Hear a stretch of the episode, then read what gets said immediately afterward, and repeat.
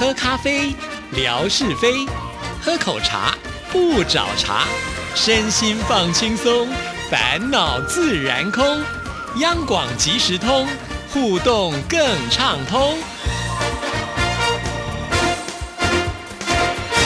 亲爱的听众朋友，大家好，欢迎收听今天的央广即时通，我是谭志毅。在今天的节目里呢，要跟听众朋友来回复信件呢。不过呢，要回信之前，还有一件事情要提醒听众朋友啊，也就是呢，我们今年不是在元宵节的时候举办了一个猜灯谜的活动吗？那也送出去了很多的这个大吉虎小提灯啊。大吉虎小提灯的今年这个灯啊，在设计上呢，它比较特别啊。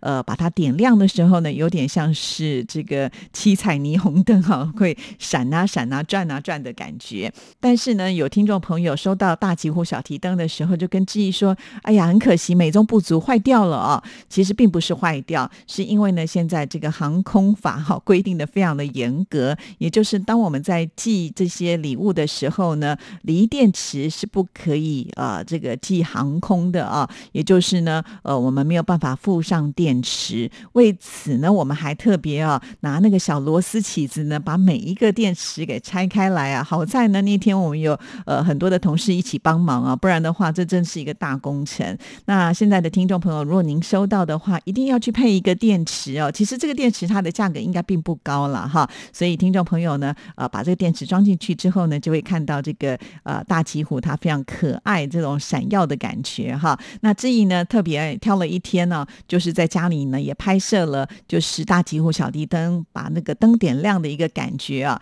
那原本呢我是把整个房间呢关的暗暗的，但是后来我发现，哎，这样大吉虎就看不见了。后来呢我就开了比较啊弱一点的灯哈，然后在地板上呢还垫了一块黑色的这个板子，让听众朋友能够很清楚看到大吉虎小提灯呢，就是呃。闪耀出来的那样子的一个呃色彩哈，所以收到小提灯的朋友们，记得一定要去配一下电池哦。虽然呢，志毅在之前的节目应该不止一次了，很多次的提醒大家，但是也许有些听众朋友可能错过那一集的节目，或者是没有听得很清楚哈，所以会造成一些误会。那我今天呢，还是希望花一点时间跟大家来做解释啊。但是啊，也有些听众朋友很可爱啊，像是一棵开花的树树树呢，当他收到礼物的时候，就私讯给志毅啊，说收到了。我就说你要去配一个小电池哦，但是呢，叔叔居然跟我说，我才不拆开来呢，我要好好的收藏。好，我们的听众朋友非常的可爱啊，有些人是真的是会舍不得呢，去用这一些礼物啊，就当做宝贝一样在收藏着。其实啊，像我觉得这个小提灯呢，其实你是可以把它拆开来的。那拆开来之后组装完成，那你可以挂在家里面啊。那因为呢，它里面都会有这个灯嘛，甚至我觉得你可能挂在房间里面，就当做你的小夜灯，我觉得也是蛮不错的一个选择哈。而且我觉得挂在家里面呢，它就会带来一种吉祥的感觉啦。所以听众朋友呢，你就试着可以把这些小提灯呢给组装起来啊。当然，也有些听众朋友呢，这个手很巧啊，马上就组装好，也会拍照片给志毅看。好了，每次收到这样的一个反馈，我自己个人也觉得非常的开心啊。因为呢，我最大的希望就是每一次花了这么多的心思包礼物给听众朋友，然后能够平安的收在听众朋友的手上哦。好，那我们现在呢，先把时间交给景斌先生，来听听今天的生活美学之万事万物的由来。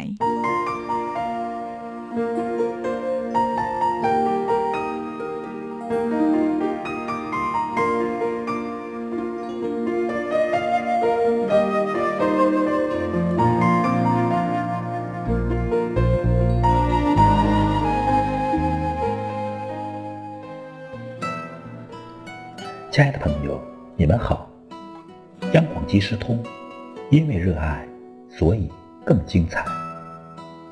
刨根问底，探究万事的来龙去脉，追本溯源，了解万物背后的故事。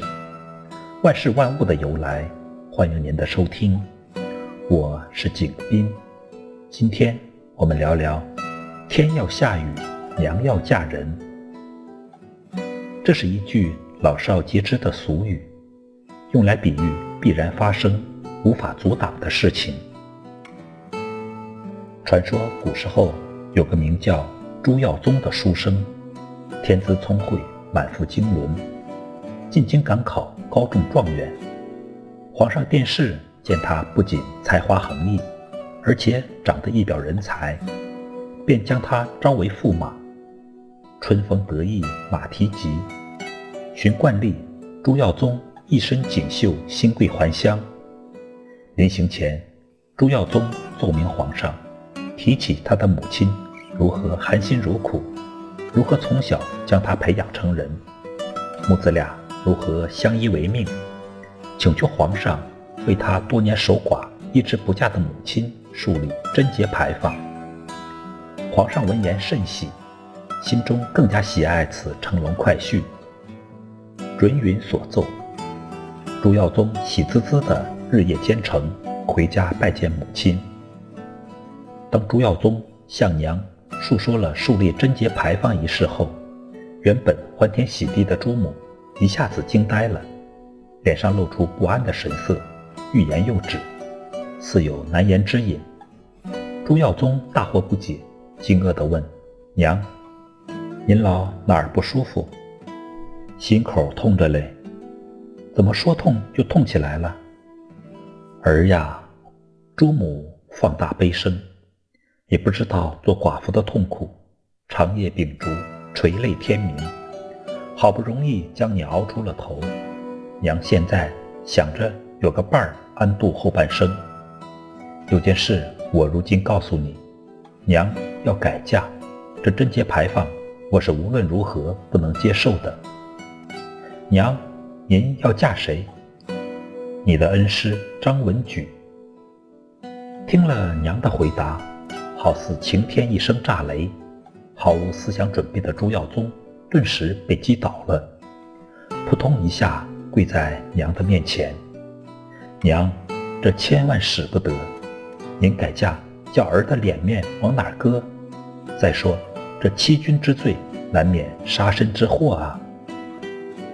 朱母一时语塞，在儿子和恋人之间无法做到两全其美。原来朱耀宗八岁时丧父，朱母陈秀英强忍年轻丧夫的悲痛，他见儿子聪明好学，读书用功，特意聘请有名的秀才张文举执教家中。由于张文举教育有方。朱耀宗学业长进很快，朱母欢喜，对张文举愈加敬重。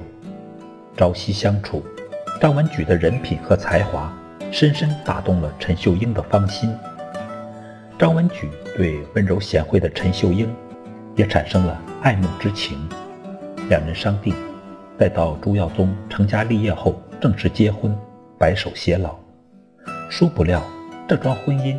却要被蒙在鼓里的朱耀宗无意中搅黄了，出现了这样尴尬的局面。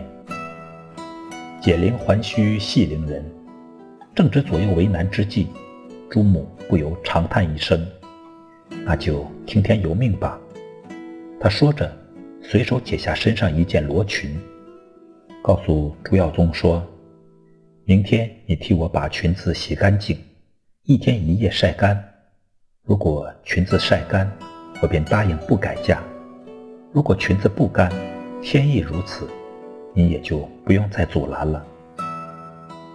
这一天晴空朗日，朱耀宗心想这事并不难做，便点头同意。谁知当夜阴云密布，天明下起暴雨，裙子始终是湿漉漉的。朱耀宗心中叫苦不迭，知是天意。陈秀英则认认真真地对儿子说：“孩子，天要下雨，娘要嫁人，天意不可违。”事已至此，多说无益。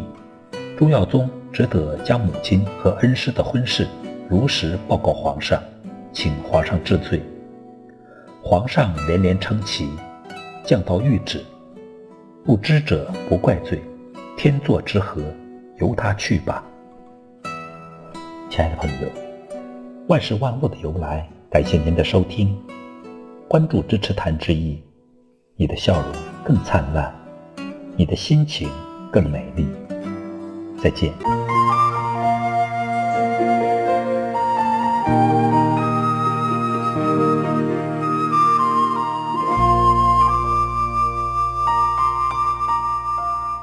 谢谢景斌先生。好的，那我们呢来看听众朋友的信件。这封信呢是三月十号美霞所写来的。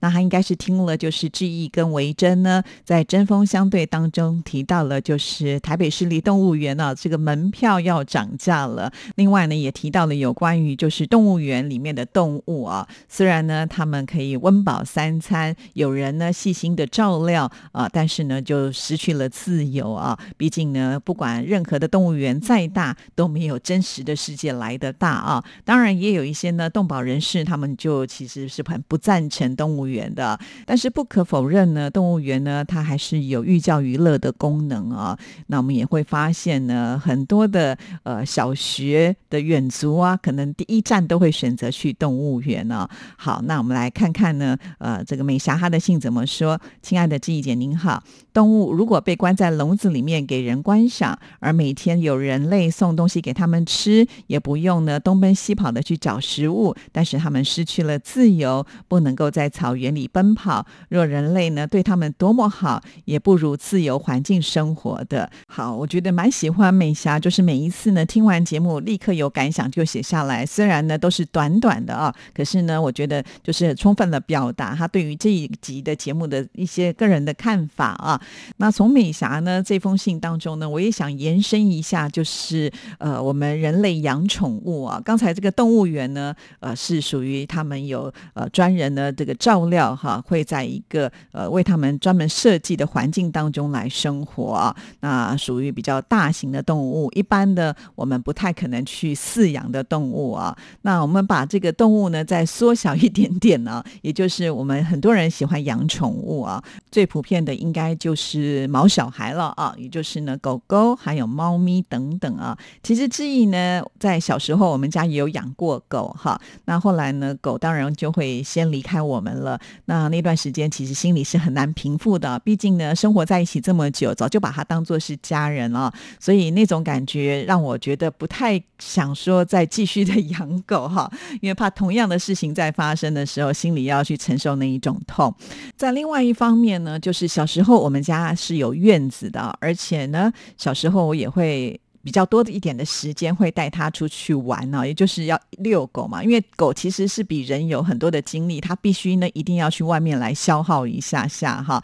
那现在呢，因为住的房子呢都是这种呃高楼大厦，那其实我们的这种地板适不适合这个狗狗它的这个脚的肉垫去踏哈？那我都觉得好像没有这么的适合。呃，再加上呢，呃，我们没有办法就是很多的时间陪伴。它到户外去跑啊，可能体力上呢也不如狗好，所以如果不能给它一个好的环境来照顾它的话，基本上呢我就会却步哈，就不敢呢贸然的去养宠物啊。不过老实说啊，走在路上啊，看到有些人呢，他们牵着狗在遛狗的时候，有些狗他们那个姿态就是非常的可爱啊，不只是在路上了，像我们现在的手机打开来啊，也有很多就是这个宠物的一些影片。片呢看了真的是好心动哦，不过呢我最后都忍住了哈，嗯，就是知道我现在的环境呢没有办法给这些宠物呢有一个很好生长的空间啦哈，那这是我个人的一些看法。那我相信呢听众朋友呢最近如果看微博的话，也发现这一家呢也有两只的地图龟哈，那这个两只地图龟呢来我们家已经有一年的时间了，那这两只地图龟来到我们家的时间是不一样的。哈，所以我们都有做记录，在二月份的时候，帮我们家的第一只地图龟呢过了生日啊。那最近又帮我们家的另外一只地图龟也过了一个生日。虽然我不知道它真正的生日是哪一天呢，但是我就当它来我们家的那一天呢，就是他们的生日啊。可见其实我在呃这个照顾宠物的时候呢，是真的有放感情，把它当做家人啊。这里面其实有好多的故事是可以跟听众朋友做分享。不过呢，今天因为节目时间的关系，就就来不及跟大家说，我们就留到下一次好了。但是我相信收音机旁有很多的听众朋友应该都有养宠物，不妨呢也可以写信来分享哦。好，那我们今天的节目呢就聊到这里，祝福大家，下次见，拜拜。